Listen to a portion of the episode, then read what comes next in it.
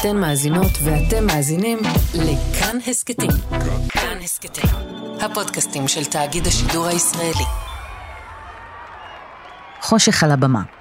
התאורה מכוונת לנקודה אחת, שבה עומד בידיים פרוסות איש בחליפה מטאלית צבעונית. שני פועלי במה מגיעים מהצדדים ותולשים ממנו את החליפה בבת אחת. משאירים אותו בשמלת מיני שמזכירה מהן קימונו לבן. שמלה שחושפת ירחיים חלקות עם מגפיים עד הברך. ברגעים האלה מתחילה שורת הגיטרה הראשונה והקהל משתגע.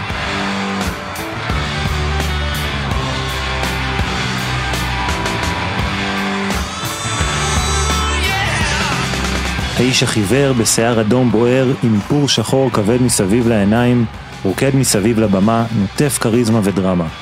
ידיים מנסות להגיע אליו בזמן שהוא שר לתוך המיקרופון ומביט למרחק. המופע התיאטרלי הזה עם האיפור והמגפיים והמשחק בין הנשיות לגבריות נשמע לנו רגיל היום. אבל ב-1972, על הבמה הזו, זה היה חדש לגמרי. הוא היה איש חדש, אחר. ככה הוצג לעולם זיגי סטרדסט. Now Ziggy played guitar.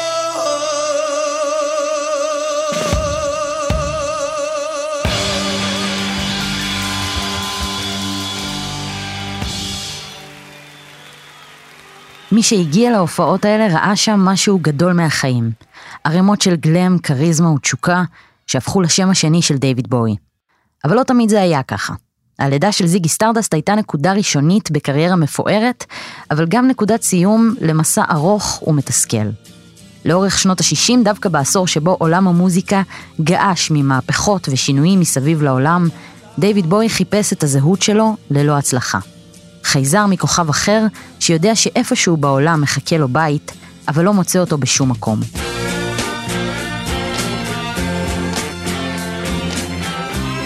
היי, hey, אתם על זיגי, סדרה חדשה של כאן 88 הסכתים. אני גיל מטוס. אני נוגה קליין. בפרק הראשון נחזור אחורה לכמה מהתחנות החשובות בדרך הארוכה שהובילה אל הדמות המיתולוגית הזו. דרך עמוסה בניסיונות ובכישלונות. אבל בכל תחנה בדרך בואי אסף משהו קטן, חלק אחד בסיפור השלם של זיגי סטרדסט. כי לפני שהיה זיגי, היה בואי, ולפני שהיה בואי, היה פשוט דיוויד רוברט ג'ונס.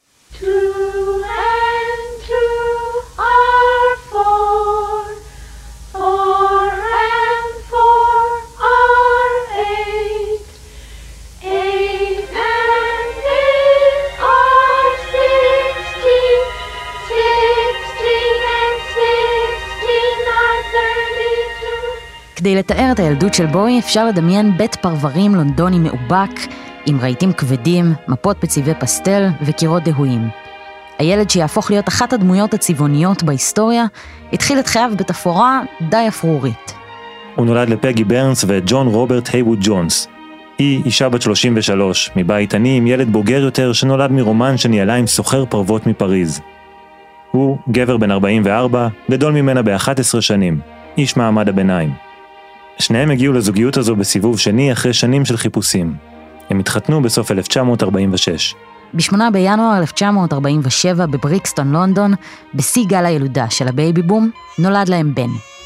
המיילדת הסתכלה לתינוק שהרגע נולד בעיניים, ואמרה לפגי משפט כמעט נבואי. הילד הזה כבר היה בעולם. הזרות של דיוויד שתלווה אותו שנים קדימה הייתה לרוב סמויה מהעין. לכאורה מצבו בבית היה טוב. הוא קיבל יחס מועדף מההורים שלו כי הוא היה הבן המשותף היחיד של שניהם. אבל גם בעמדה הזו פגי וג'ון היו הורים שמרנים וקרים. או כמו שהוא קרא להם, בריטים צוננים. הם לא הביעו רגשות וכמעט לא חיבקו אותו. כמו בכל בית שנשלט על ידי נימוסים ושקט, אצל דיוויד הצעיר נוצרה הפרדה בין העולם שבפנים לעולם שבחוץ. הפרדת זהויות. There is a happy land where only children live. They don't have the time to learn the ways of you, sir, Mr. Grown Up. There's a special. את הנימוסים של הבית הצונן דויד חלק עם אחיו החורג טרי ברנס, הבן של פגי. הוא היה מבוגר ממנו בעשר שנים. טרי השפיע עליו מאוד. הוא היה מודל לחיקוי, ומי שחשף את בואי למוזיקה ולספרות שתעצב את דרכו כאומן. מהצד השני, הדמות של טרי עוררה בדיוויד הרבה מאוד אשמה ופחד. זה נבע גם מהעדפה הברורה של ההורים לדיוויד, אבל גם מהעובדה שעם השנים מצבו הנפשי של טרי הלך והידרדר, והביא את אחיו הקטן. וזה לא היה רק טרי. שתיים מאחיותיה של פגי סבלו גם הן מסכיזופרניה.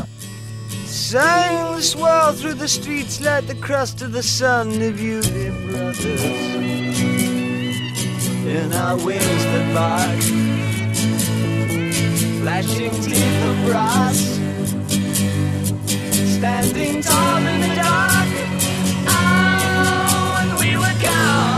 דיוויד הצעיר עדיין לא הכיר את ההיסטוריה הפסיכיאטרית של המשפחה, אבל הצל שהיא הטילה השפיע עליו, והגדיל את תחושת הזרות שהייתה שם מההתחלה.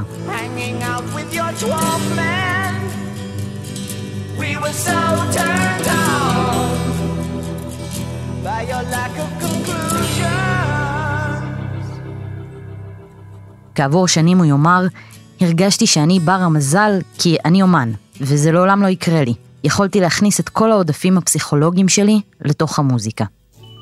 אבל כבר אז, בגיל צעיר, הוא חשש שהסכיזופרניה היא קללה משפחתית, ושזה רק עניין של זמן עד שהמחלה תתפרץ גם אצלו.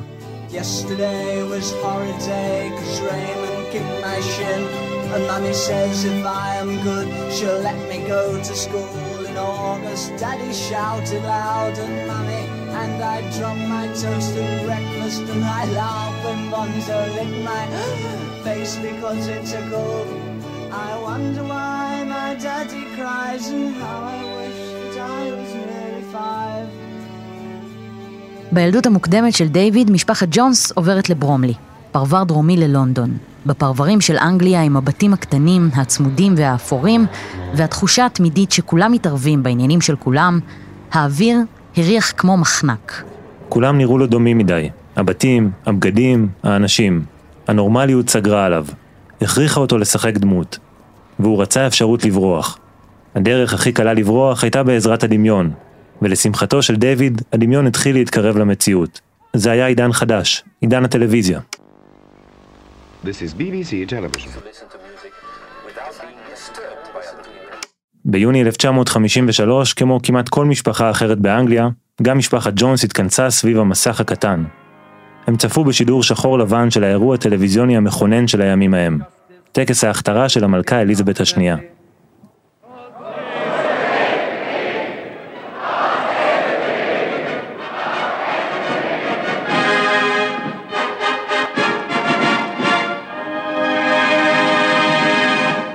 הפאר שרץ בטלוויזיה אל מול הנמנום הפרברי והמשעמם, היה קריאת השכמה לדיוויד.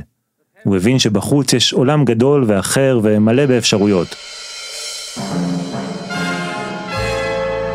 אבל ההשפעה של הטלוויזיה על דיוויד תלך צעד אחד קדימה עם סדרת המדע הבדיוני של ה-BBC, ניסויי קווטרמאס. העולם החדש שנברא ושודר מול העיניים שלו, הדליק את החלק הכי פראי בראש של דיוויד. במרחבים האדירים והמסתוריים של החלל החיצון, הזרות הפכה לבית, למי שלא מוצא את הבית שלו על האדמה. ברגעים האלה צמח אחד השורשים הראשונים של זיגי סטרדסט. לא רק החלל החיצון הפך למוקד סקרנות. הטלוויזיה פתחה לדויד את הדלת הראשונה אל ארץ ההזדמנויות הבלתי מוגבלות, אל המעצמה שפרחה בסוף מלחמת העולם השנייה. דויד גילה את אמריקה. הוא הריץ את השחקן ג'יימס דין, האזין לשידורי פוטבול, ואפילו כתב מכתב לשגרירות ארצות הברית באנגליה, בבקשה לקבל מידע על שחקנים ועל תוצאות של משחקים. ועם התשוקה על התרבות האמריקאית דרך המסך, התחילו להגיע גם הצלילים המשונים האלה שנולדו שם. הצלילים הראשונים של מהפכת הרוקנרול.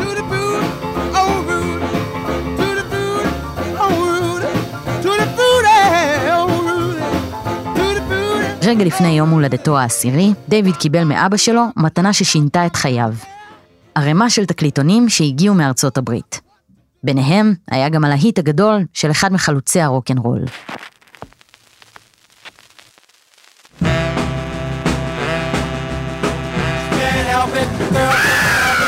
שמעתי את אלוהים, כך יתאר דיוויד את הפעם הראשונה שבה הוא האזין לליטל ריצ'רד.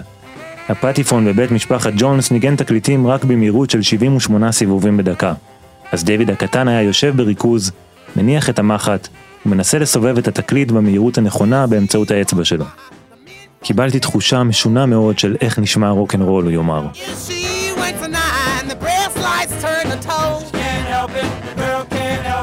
הצלילים האלה הגיעו עם תמונות. סרטים של ליטל ריצ'רד מופיע, מזיז את הגוף בתשוקה שהיא ההפך מהריסון המוחזק של הפרבר הבריטי. You ain't nothing but a hound dog, crying all the time. You ain't nothing but a hound dog, crying all the time. דיוויד השמיע לבת דודתו את Hound Dog בביצוע של אלוויס, וראה איך גם היא מתחילה לרקוד באופן אוטומטי. הרוקנרול האמריקאי היה בעיטה פראית בחוקי הנימוס הנוקשים. גם ליטל ריצ'רד וגם אלוויס הוציאו החוצה יצרים שדויד למד שצריכים להישאר בפנים. הם לא הסתירו שמחה או כעס, ודויד נמשך בעיקר לעובדה שהם לא הסתירו את המיניות שלהם. משלב מוקדם בגיל ההתבגרות, הסקרנות שלו לחוויות חדשות פיתחה אצלו תאווה חדשה. סקס. זה לא היה ממש משנה עם מי זה, כל עוד זו הייתה התנסות מינית. אז היה איזה ילד יפה מאוד מבית הספר שלקחתי הביתה וזיינתי בצורה נקייה על המיטה שלי למעלה. ככה הוא סיפר בריאיון למגזין פלייבוי ב-1976. לימים בו יצהיר על עצמו כביסקסואל בכמה הזדמנויות ולא התאמץ להסתיר את הנטיות המיניות שלו. גם בימים שבהם הומוסקסואליות הייתה מחוץ לחוק. קל להניח שהסקרנות המינית של דיוויד הנער הייתה חריגה בנוף. אבל בדיוק כמו הסקרנות למוזיקה, לטלוויזיה ולמדע בדיוני, היא הייתה בשבילו גם דרך לצאת מהנורמות הפרבריות לעולם הגדול יותר. לחקור את החלקים הכי אמיתיים, מחוספסים ומוזרים שלו. המיניות שלו, גלויה אבל מעורפלת ונזילה, תמצא את עצמה גם בדמות של זיגי.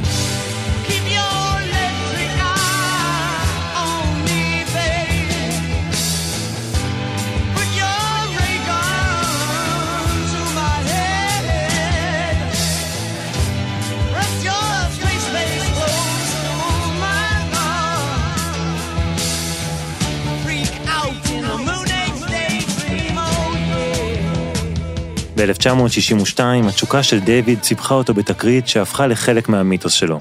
דיוויד וחברו ג'ורג' אנדרווד היו מאוהבים באותה נערה. לדבריו של אנדרווד, אחרי שהוא כבר קבע איתה לצאת, דיוויד התקשר אליו ואמר לו שהיא נאלצה לבטל את הדייט. זה היה שקר, וכשהוא גילה שאותה נערה חיכתה לו במשך יותר משעה, הוא רתח מכעס. הוא מצא את דיוויד, הרביץ לו בזעם, והציפורן שלו חדרה ישר לתוך העין השמאלית של דיוויד. הפגיעה הייתה קשה מאוד, בסוף הסאגה, הראייה שלו לא נפגעה באופן קריטי, אבל התקרית הזו השאירה תוצאה מוזרה. עין אחת ירוקה דמדמה, עין אחת חומה כהה. שתי עיניים שנראות שונות לגמרי זו מזו, ותרמו למראה החייזרי והמיוחד של בואי. למרות שיעברו עוד כמה שנים עד שהוא ינצל את זה.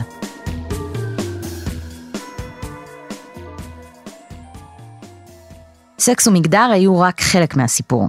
בשנות ההתבגרות דיוויד חיפש כל דרך אפשרית לצאת החוצה מהתבניות שהוא גדל בתוכן.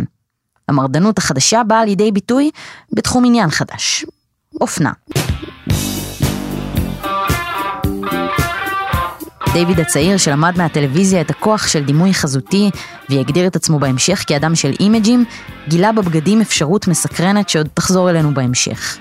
בעזרתם הוא יכול היה ללבוש דמות ואז להשיל אותה לטובת דמות אחרת. גם החיבור שלו למוזיקה עלה מדרגה, כשבימי התיכון, יחד עם כמה חברים ללימודים, דיוויד הקים את הלהקה הראשונה שלו, ג'ורג' והדרקונים. הם בעיקר התלהבו מעצם הרעיון שיש להם להקה וגיטרות, וניסו לבצע מחוות לגיבורים שלהם. בינתיים, יחד עם המוזיקה, הסקס והאופנה, טרי, אחיו הגדול של דיוויד, חשף אותו לעולם מחדש בדרך אחרת. כמו לא מעט נערים שיהפכו לאומנים פורצי גבולות, גם דיוויד קרא את בדרכים, ספרו המכונן של סופר הביט ג'ק קרואק. ההבטחה הגדולה של בדרכים, להתנתק מהנורמות המקובלות ולהיות חופשי, סימלה גם בשביל דיוויד חיים חדשים שמחכים לו. הוא קרא את ספרות הביט, נחשף לשירים של אלן גינסברג והחל להתעניין בבודהיזם ובמדיטציה. לשיעור היסטוריה בבית הספר הוא כתב עבודה על טיבט. רוב חבריו לכיתה בכלל לא שמעו על מקום כזה. לכל הדמויות שהשפיעו עליו אז, היה מכנה משותף. הם היו אאוטסיידרים. אנשים שהרגישו שהם לא שייכים לשום מקום. ולערימת הקרשים שמוכנה לבעור בתוך דיוויד, טרי זרק גפרור נוסף. הוא הוציא אותו לפגוש את חיי הלילה בעיר הגדולה.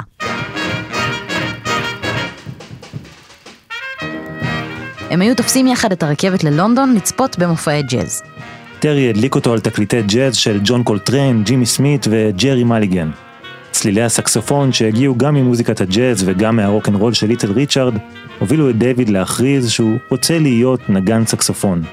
ההורים שלו השתכנעו וקנו לו סקסופון לבן מפלסטיק. ודייוויד הצליח לאתר מוזיקאי מקצועי בשם רוני רוס, ושכנע אותו להיות המורה שלו.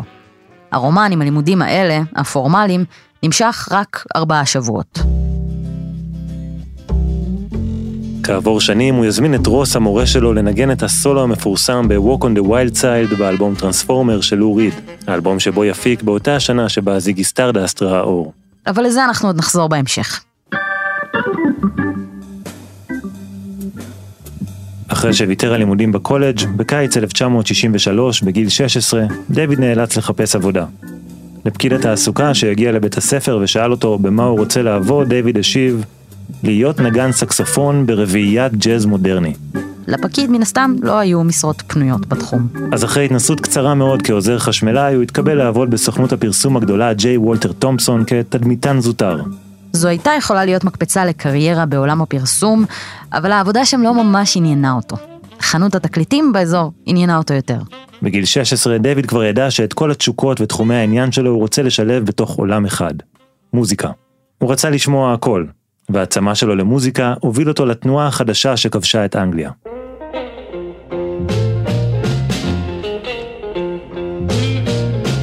הבלוז שאמריקה הלבנה זרקה לחצר האחורית שלה, זכה לחיבוק אצל נערים בריטים בני דורו של דיוויד. שמות כמו ג'ון לי הוקר, מאדי ווטרס והאולין וולף הפכו לגיבורי התרבות החדשים מעבר לים. ולהקות בריטיות צעירות כמו הרולינג סטונס הפכו לשליחים החדשים של הז'אנר הישן. ואת תחיית הבלוז בלונדון ליוותה תנועה חדשה, המוד. את המוזיקה הם אמנם לקחו מארצות הברית, אבל סגנון הלבוש של המודס היה בסטייל בריטי מחויט ומוקפד. דיוויד מצא את עצמו בקלות במוד. הם לא ניסו להיראות קשוחים. להפך, הם אימצו לעצמם את האיפור ואת המראה האנדרוגיני. המודס, קיצור של מודרני, קידשו את תרבות הצריכה והיללו את החדש. חדש יותר, זה טוב יותר. עם הבגדים כסמל, גם בתנועת המוד אפשר למצוא את השורשים של זיגי. הצורך התמידי להמציא את עצמך מחדש.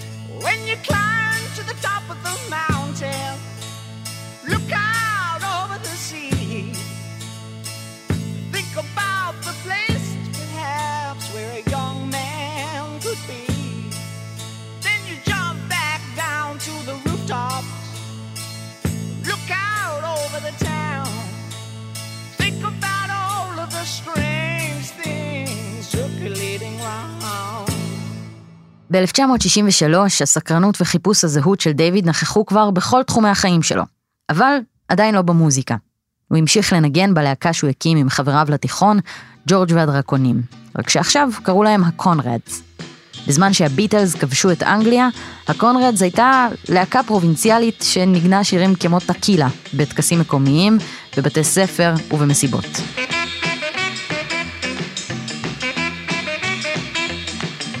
בקיץ של 1963 הלהקה הקטנה הזו הצליחה למשוך את תשומת הלב של דקה, אחת מחברות התקליטים הגדולות והחשובות, זו שהחתימה לא מזמן את הרולינג סטונס. הקונרדס האמינו שהנה הגיע הרגע שלהם, וב-30 באוגוסט נכנסו לאולפן להקליט שיר מקורי ראשון. I never dreamed היא ההקלטה הראשונה של דויד בואי. אפשר לשמוע אותו שר כאן קולות רקע. בסוף חברת דקה ויתרה על האפשרות לעבוד עם הלהקה. אבל לדיוויד כבר היה אז ביטחון חד משמעי. הוא צריך להיות מוזיקאי, והוא צריך להצליח. הביטחון הזה הוביל אותו להקים להקה חדשה, ולקוות שאולי הפעם ההצלחה תגיע. Well,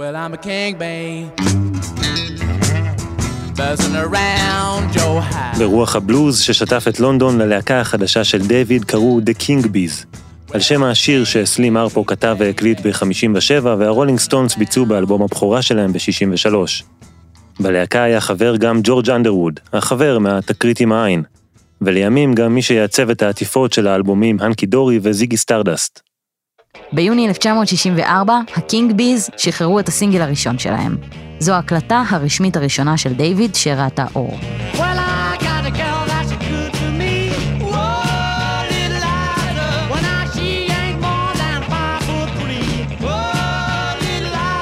לייזה ג'יין נשמע כמו עוד שיר בלוז גנרי שעשרות להקות יכלו להקליט. אין בו שום דבר מיוחד או מקורי. באותם ימים החזון של דיוויד למרדנות ולהצלחה היה ברור מאוד, אבל החזון האומנותי עדיין לא היה שם. זמן קצר אחרי שהסינגל יצא, הלהקה התפרקה ודייוויד הנחוש עבר ללהקה אחרת, The Manish Boys. גם היא נקראה על שם שיר בלוז אפרו-אמריקאי. חברי הלהקה החדשה לא כל כך התרשמו ממנו בהתחלה, אבל הכריזמה של דיוויד, ההופעה החיצונית שלו והסקסופון הלבן עשו את שלהם. ב-1965 המניש בויז הקליטו את הסינגל הראשון שלהם.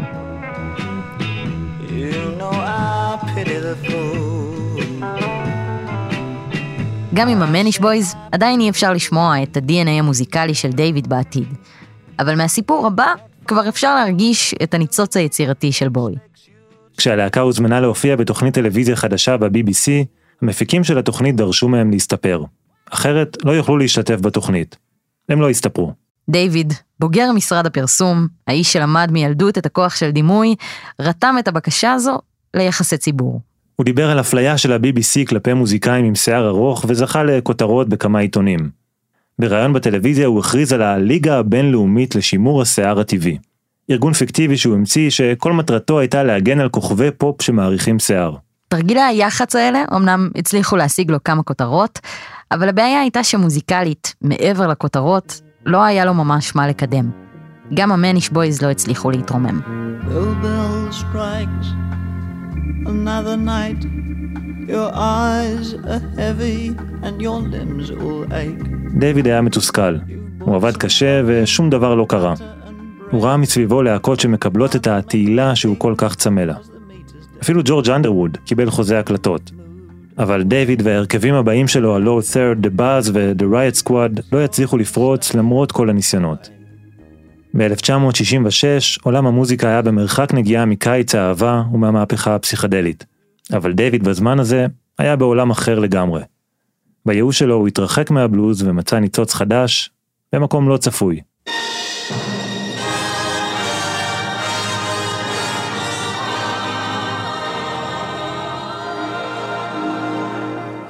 What kind of fool am I who never fell in love? העולם המוזיקלי בער משינויים, אבל דיוויד הצעיר, עוד לא בן 20 אפילו, עדיין חיפש את החלקים הכי קטנים בפאזל שלו. בכל פעם זה היה לא מדויק, משהו לא לגמרי עבד. אבל מכל סיבוב כזה הוא השתנה קצת, וכל אחד מהחלקים האלה ימצא את דרכו לתוך זיגי. והחלק החדש בהתבגרות המוזיקלית של דיוויד היה אנטוני ניולי, זמר, רקדן ושחקן שחתום על להיטים כמו The Candyman ו-After Today. מוזיקאים במעגלים של דיוויד התייחסו לאנטוני בזלזול, זמר מיינסטרים דביק שפונה להמונים, אבל דיוויד מצא שם משהו שהוא הבין. הוא נמשך לסגנון התיאטרלי של אנטוני, ובעיקר, הוא ראה בו מופע של איש מסוג חדש. הוא ניסה לשיר כמוהו והתחיל לכתוב שירים בסגנון שלו. הפעם סולו.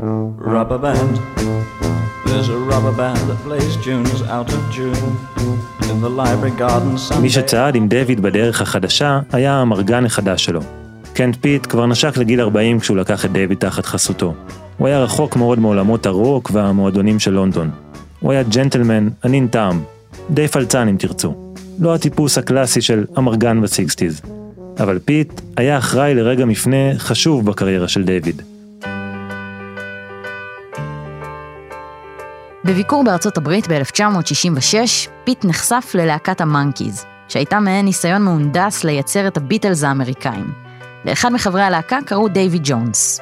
הרצון להתבדל ולהרחיק את עצמו מדייוויד ג'ונס האמריקאי, גרם לדייוויד ג'ונס שלנו, האנגלי, לבחור שם חדש. אז הוא חזר אל הפולקלור של ארצות הברית. קולונל ג'יימס בואי היה מהפכן טקסני בן המאה ה-19 שמצא את מותו במאבק לעצמאות של טקסס. ג'ים בואי, ג'ים בואי, ג'ים בואי, he was a bold adventuring man. ג'ים בוי, ג'ים בוי, הדמות שלו זכתה להנצחה די מרשימה כשהנשק הפופולרי ביותר בארצות הברית של אותם ימים נקרא על שמו. זו הייתה סכין מעוקלת עם להב קצר, סכין בוי. דיוויד אימץ אותה כהשראה לשם המשפחה החדש שלו. זו ההקלטה הראשונה של דיוויד בוי כדיוויד בוי, מינואר 1966. אפשר לשמוע כאן השפעות של להקות כמו הקינקס ודה-הו.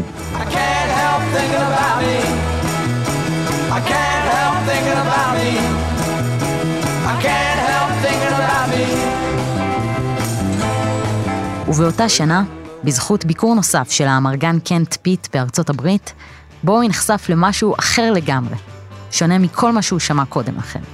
מוזיקה שתפתח לו צורות מחשבה חדשות. וגם את הדלת לדרך משותפת שתימשך שנים קדימה.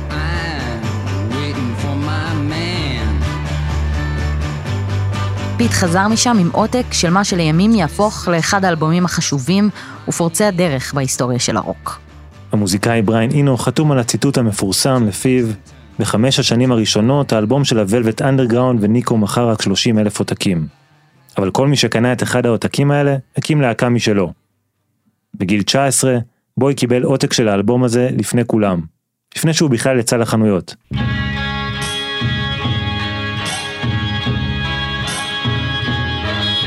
ההשפעה של הוולווט אנדרגראונד על בוי הייתה עצומה. זו הייתה התגלות, אלבום שהראה לו עד כמה אפשר למתוח את הגבולות של הרוק.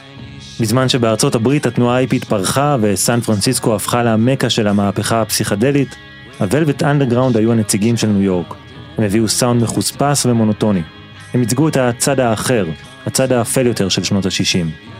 בואי התרשם מהקוליות ומהסטייל שלהם, ומהאופן שבו הם השתמשו בקקפוניה במוזיקה. הוא זיהה את עצמו בחלקים האפלים ובמיניות הלא מרוסנת שלהם. והוא גם היה המוזיקאי הראשון שהקליט מחווה לשיר של הוולווט אנדרגראונד.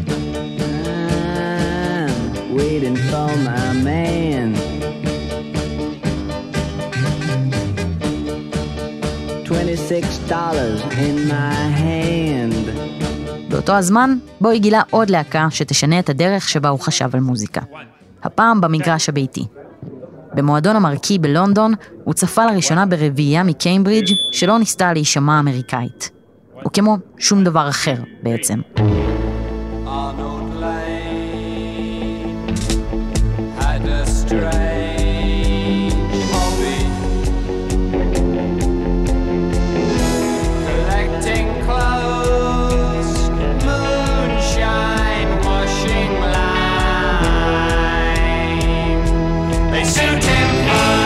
הגלגול הראשון של פינק פלויד היה קצר אך פורץ דרך, פרי מוחו של סיד בארט. מי שהגה את השם של הלהקה, כתב את המילים ואת המוזיקה והוביל את ההופעות המטורפות והפסיכדליות. בארט היה אומן טוטאלי, חדשני ותובעני. הוא הוביל את פינק פלויד באלבום אחד בלבד, לפני שאיבד קשר עם הסביבה ולא הצליח לתפקד. סיד היה השראה גדולה עבורי, יאמר בוי ב-2006 לאחר מותו של סיד בארט. הוא היה כריזמטי וכותב שירים מקורי להדהים, יחד עם אנטוני ניולי, הוא היה הבחור הראשון ששמעתי ששר שירי פופ או רוק עם מבטא בריטי. ההשפעה שלו על החשיבה שלי הייתה עצומה. יש בי חרטה גדולה שמעולם לא זכיתי להכיר אותו. הוולווט אנדרגראונד וגם פינק פלויד היו שני הכוחות היצירתיים המרכזיים שהשפיעו על בואי בשלהי שנות ה-60. אבל הם עדיין לא נוכחים באלבום הבכורה שלו, שיצא ב-1967.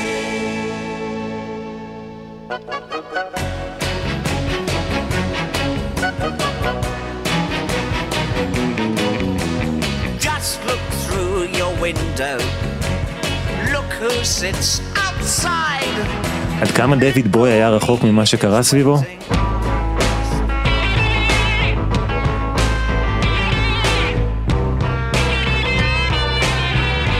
זמן קצר לפני ואחרי אלבום הבכורה של בואי ראו אור כמה מהאלבומים פורצי הדרך בהיסטוריה של המוזיקה.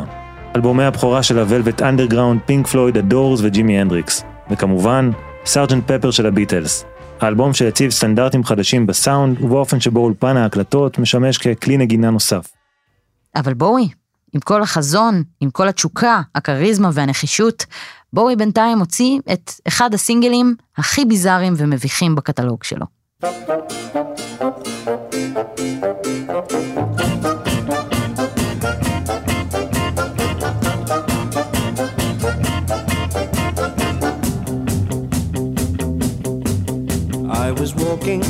בשיר גמד הגינה הצוחק, בו החליט להוסיף איש נמוך קומה שישיר איתו בפזמון בקול צווחני ומטריד.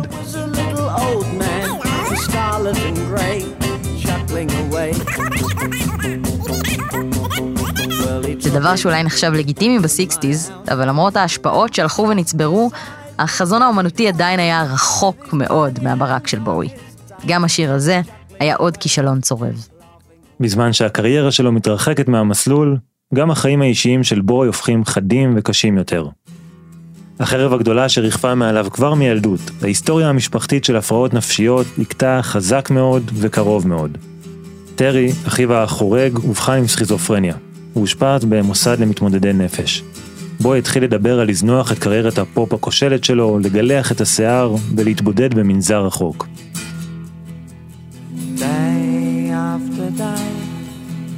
They send my friends away to mansions cold and grey, to the far side of town where the thin men stalk the streets. למרות שחלק מהשורשים של זיגי סטארדסט כבר נשתלו באדמה, בנקודה הזו הזהות של דיוויד בואי הייתה רחוקה יותר מאי פעם. הביטחון שלו התחיל להתערער. הוא חיפש בכל מקום תשובות לרקנות ולתחושת הכישלון. גם הפעם, ההשראה הגיעה מכיוון לא צפוי. ב-1967, כשהוא היה בן 20, בואי פגש את הרקדן והכריאוגרף השנוי במחלוקת לינזי קמפ. קמפ התאהב בו מיד, ודמיין את עצמו רוקד לצלילים האלה. When I live my dream, I'll take you with me, riding on a golden horse. We'll live within my castle with people there to serve you, happy at the sound of your voice. קמפ בחר את השיר הזה כמעין פסקול המופעים שלו. ובבו החליטו להרים ביחד מופע נודד שנקרא פיירו בטורקיז, ריקוד, פנטומימה ומוזיקה. בוי גילם את המוזה בדמות של ענן. המופעים האלה היו אמנם הזויים, אבל הם גם היו כמה משיעורי הבמה הכי חשובים שבוי קיבל. הם הולידו אצלו את הרעיון למוזיקה שמתחפשת. כמו בסדרות המדע הבדיוני שראה כילד, בואי התרגש מהאפשרות החדשה לברוא מציאות אחרת על הבמה. יחד עם קמפ, הוא למד דרכים חדשות להפנט את הקהל. לפתות אותו. והפיתוי, כמובן, לא נשאר רק על הבמה. קמפ היה מאוהב קשות בבואי. הם נכנסו לקשר זוגי, שלפחות מבחינת בואי, בעיקר השביע את התאווה המינית שלו. אבל הקשר הזה נאלץ לזוז הצידה כשבתחילת 1968, תקווה חדשה, אמיתית, נכנסה לשלוף את בוי מהחיפוש הטורדני שלו. האהבה הרצינית הראשונה של בוי.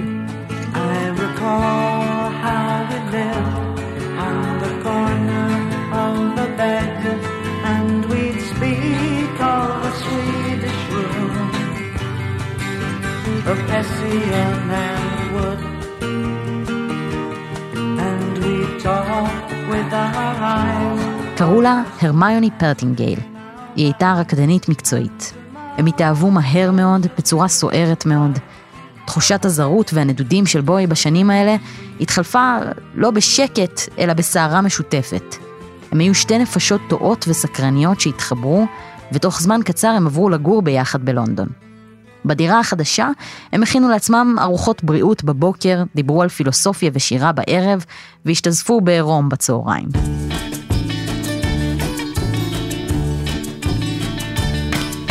הם גם הקימו יחד הרכב חדש בשם פזרס, ששילב בין מוזיקה, שירה, פנטומימה וריקוד. בו התחיל להסתכל על מוזיקה כרובד אחד בתוך הזהות שלו כאומן. הוא הבין שכל החלקים האלה ימצאו את הדרך שלהם ליצירה שלו. While walking on Red Rooster's lawn, a charred-faced man I spied. He blew into his handkerchief and stuttered as he sighed. מופעי המולטימדיה הקטנים שלהם בקמפוסים ובכמה מרכזי אומנויות לא משכו הרבה תשומת לב. ולמרות שהקשר ביניהם הלך והעמיק, הרבה מהחברים של בוי בכלל לא הכירו את הרמיוני. הדמות של הרמיוני נשארה כמו סוג של חידה מסתורית במשך שנים. Was flying through an azure cloud, a crystal girl I spied. אבל למרות האהבה והסקרנות שהם חלקו, גם הנטיות ההיפיות של הרמיוני לא יכלו להכיל את התאווה המינית של בוי שלוותה בחוסר נאמנות. הוא בגד בה בלי הפסקה, עם נשים ועם גברים במקביל. לכן כשהרמיוני קיבלה הצעה לשחק במחזמר שירה של נורבגיה, היא החליטה לעזוב אותו. בוי היה שבור, והכאב שלו נכנס גם לשירים החדשים. The hand that wrote this letter sweeps the pillow clean. So rest your head and read a treasured dream. I care for no one else but you. I tear my soul to cease the pain. I think maybe you feel the same. What can we do? זו הייתה מערכת יחסים קצרה, אבל היא נשארה בתוך הנפש של בוי הרבה שנים אחרי שהיא נגמרה. עד כדי כך שב-2013, בקליפ של השיר Where are we now, אפשר לראות את בוי לובש חולצה עם הכיתוב שירה של נורבגיה, שמו של המחזמר שהפריד ביניהם. בלעדיה, בוי חזר להרגיש זר בעולם. איש בלי בית שמחפש זהות. So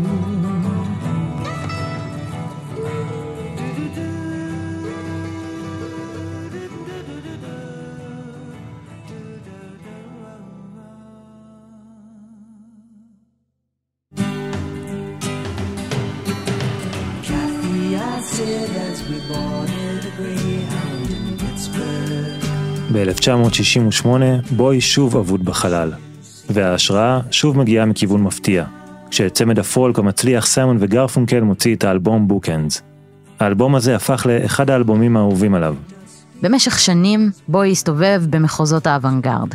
הוא התנסה בפנטומימה ובמופעי קברט, הוא אסף השפעות מליטל ריצ'ארד דרך אנטוני ניולי ועד לוולבט אנדרגראונד, אבל הוא לא זכה לשום הכרה. החיפוש של הדרך הנכונה, הניסיון להגיע הביתה, השברון של אחיו טרי שהתאשפז והעזיבה של הרמיוני, הכל כבר היה מעייף מדי. הוא רצה נחמה. ועם סיימון וגרפונקל, הוא מצא אותה לרגע בפשטות. בשירי פולק עם הרמוניות קוליות. אז הוא החליט לנסות לכתוב כאלה בעצמו.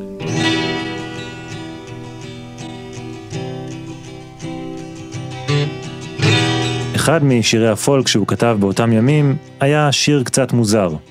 שיר על אסטרונאוט.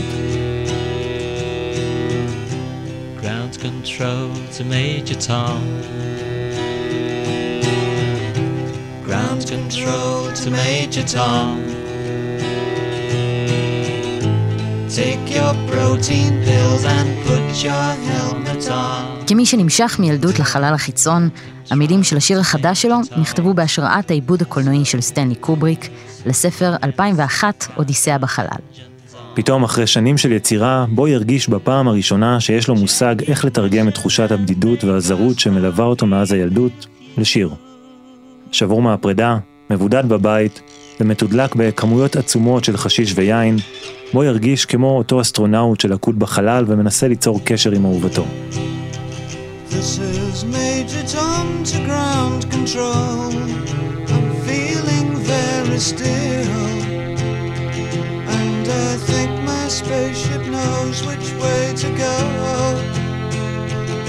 Tell my wife I love her very much.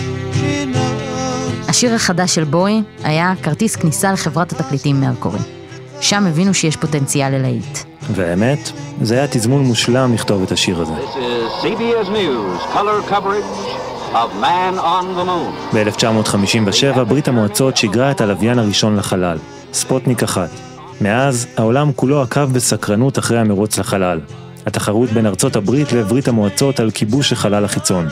העולם שכף רגל אנושית מעולם לא דרכה בו. עד ליולי 1969. And the journey of Apollo 11. Today a landing on the moon. Sponsored by Western Electric. מול מסכי הטלוויזיה מסביב לעולם, משפחות התקבצו כדי לצפות בשידור ההיסטורי. השיגור של מעבורת החלל אפולו 11, האדם הראשון שיצעד על הירח. דמעות עלו בעיניים של אנשים מסביב לגלובוס כשהמילים מהירח הגיעו אל כדור הארץ. צעד קטן לאדם, צעד גדול לאנושות. ימים ספורים לפני השיגור ההיסטורי, ב-11 ביולי 1969, הסינגל ספייס אודיטי ראה אור. בסביבה של בואי הבינו שאם משהו היה משתבש בדרך והמעבורת הייתה מתרסקת, אף אחד לא היה משמיע שיר על אסטרונאוט אבוד בחלל. למזלו של בואי, אפולו 11 המריאה בשלום, וכולם קיוו שאיתה תמריא סוף סוף גם הקריירה שלו. אבל זה לא קרה. ספייס אודיטי אמנם נחשב היום לאחד השירים הגדולים והאהובים בקטלוג של בואי ושל שנות ה-60 בכלל, אבל בזמן אמת, הוא הגיע רק למקום ה-48 במצעד הבריטי ולמקום ה-124 במצעד האמריקאי.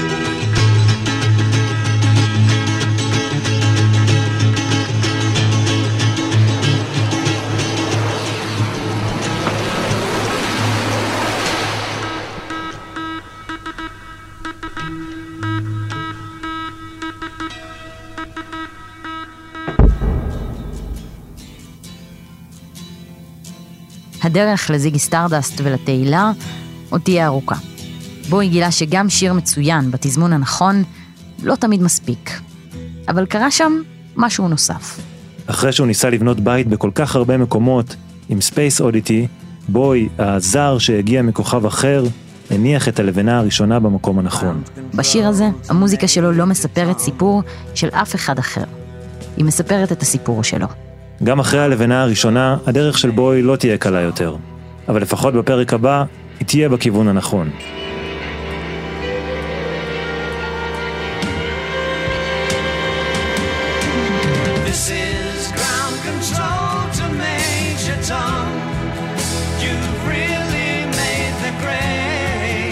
האזנתם לפרק הראשון של זיגי, מיני סדרה מבית כאן 88 הסכתים לציון 50 שנה לאלבום זיגי סטרדסט של דיוויד בואי. פרקים נוספים וסדרות נוספות תוכלו למצוא באתר כאן 88 וביישומון כאן. אנחנו נמצאים גם בכל יישומוני ההסכתים. רשימת מקורות ניתן למצוא בעמוד ההסכת. את המיקס והסאונד של הפרק ערכה רחל רפאלי. מפיק ועורך אחראי, תומר מולביטזון.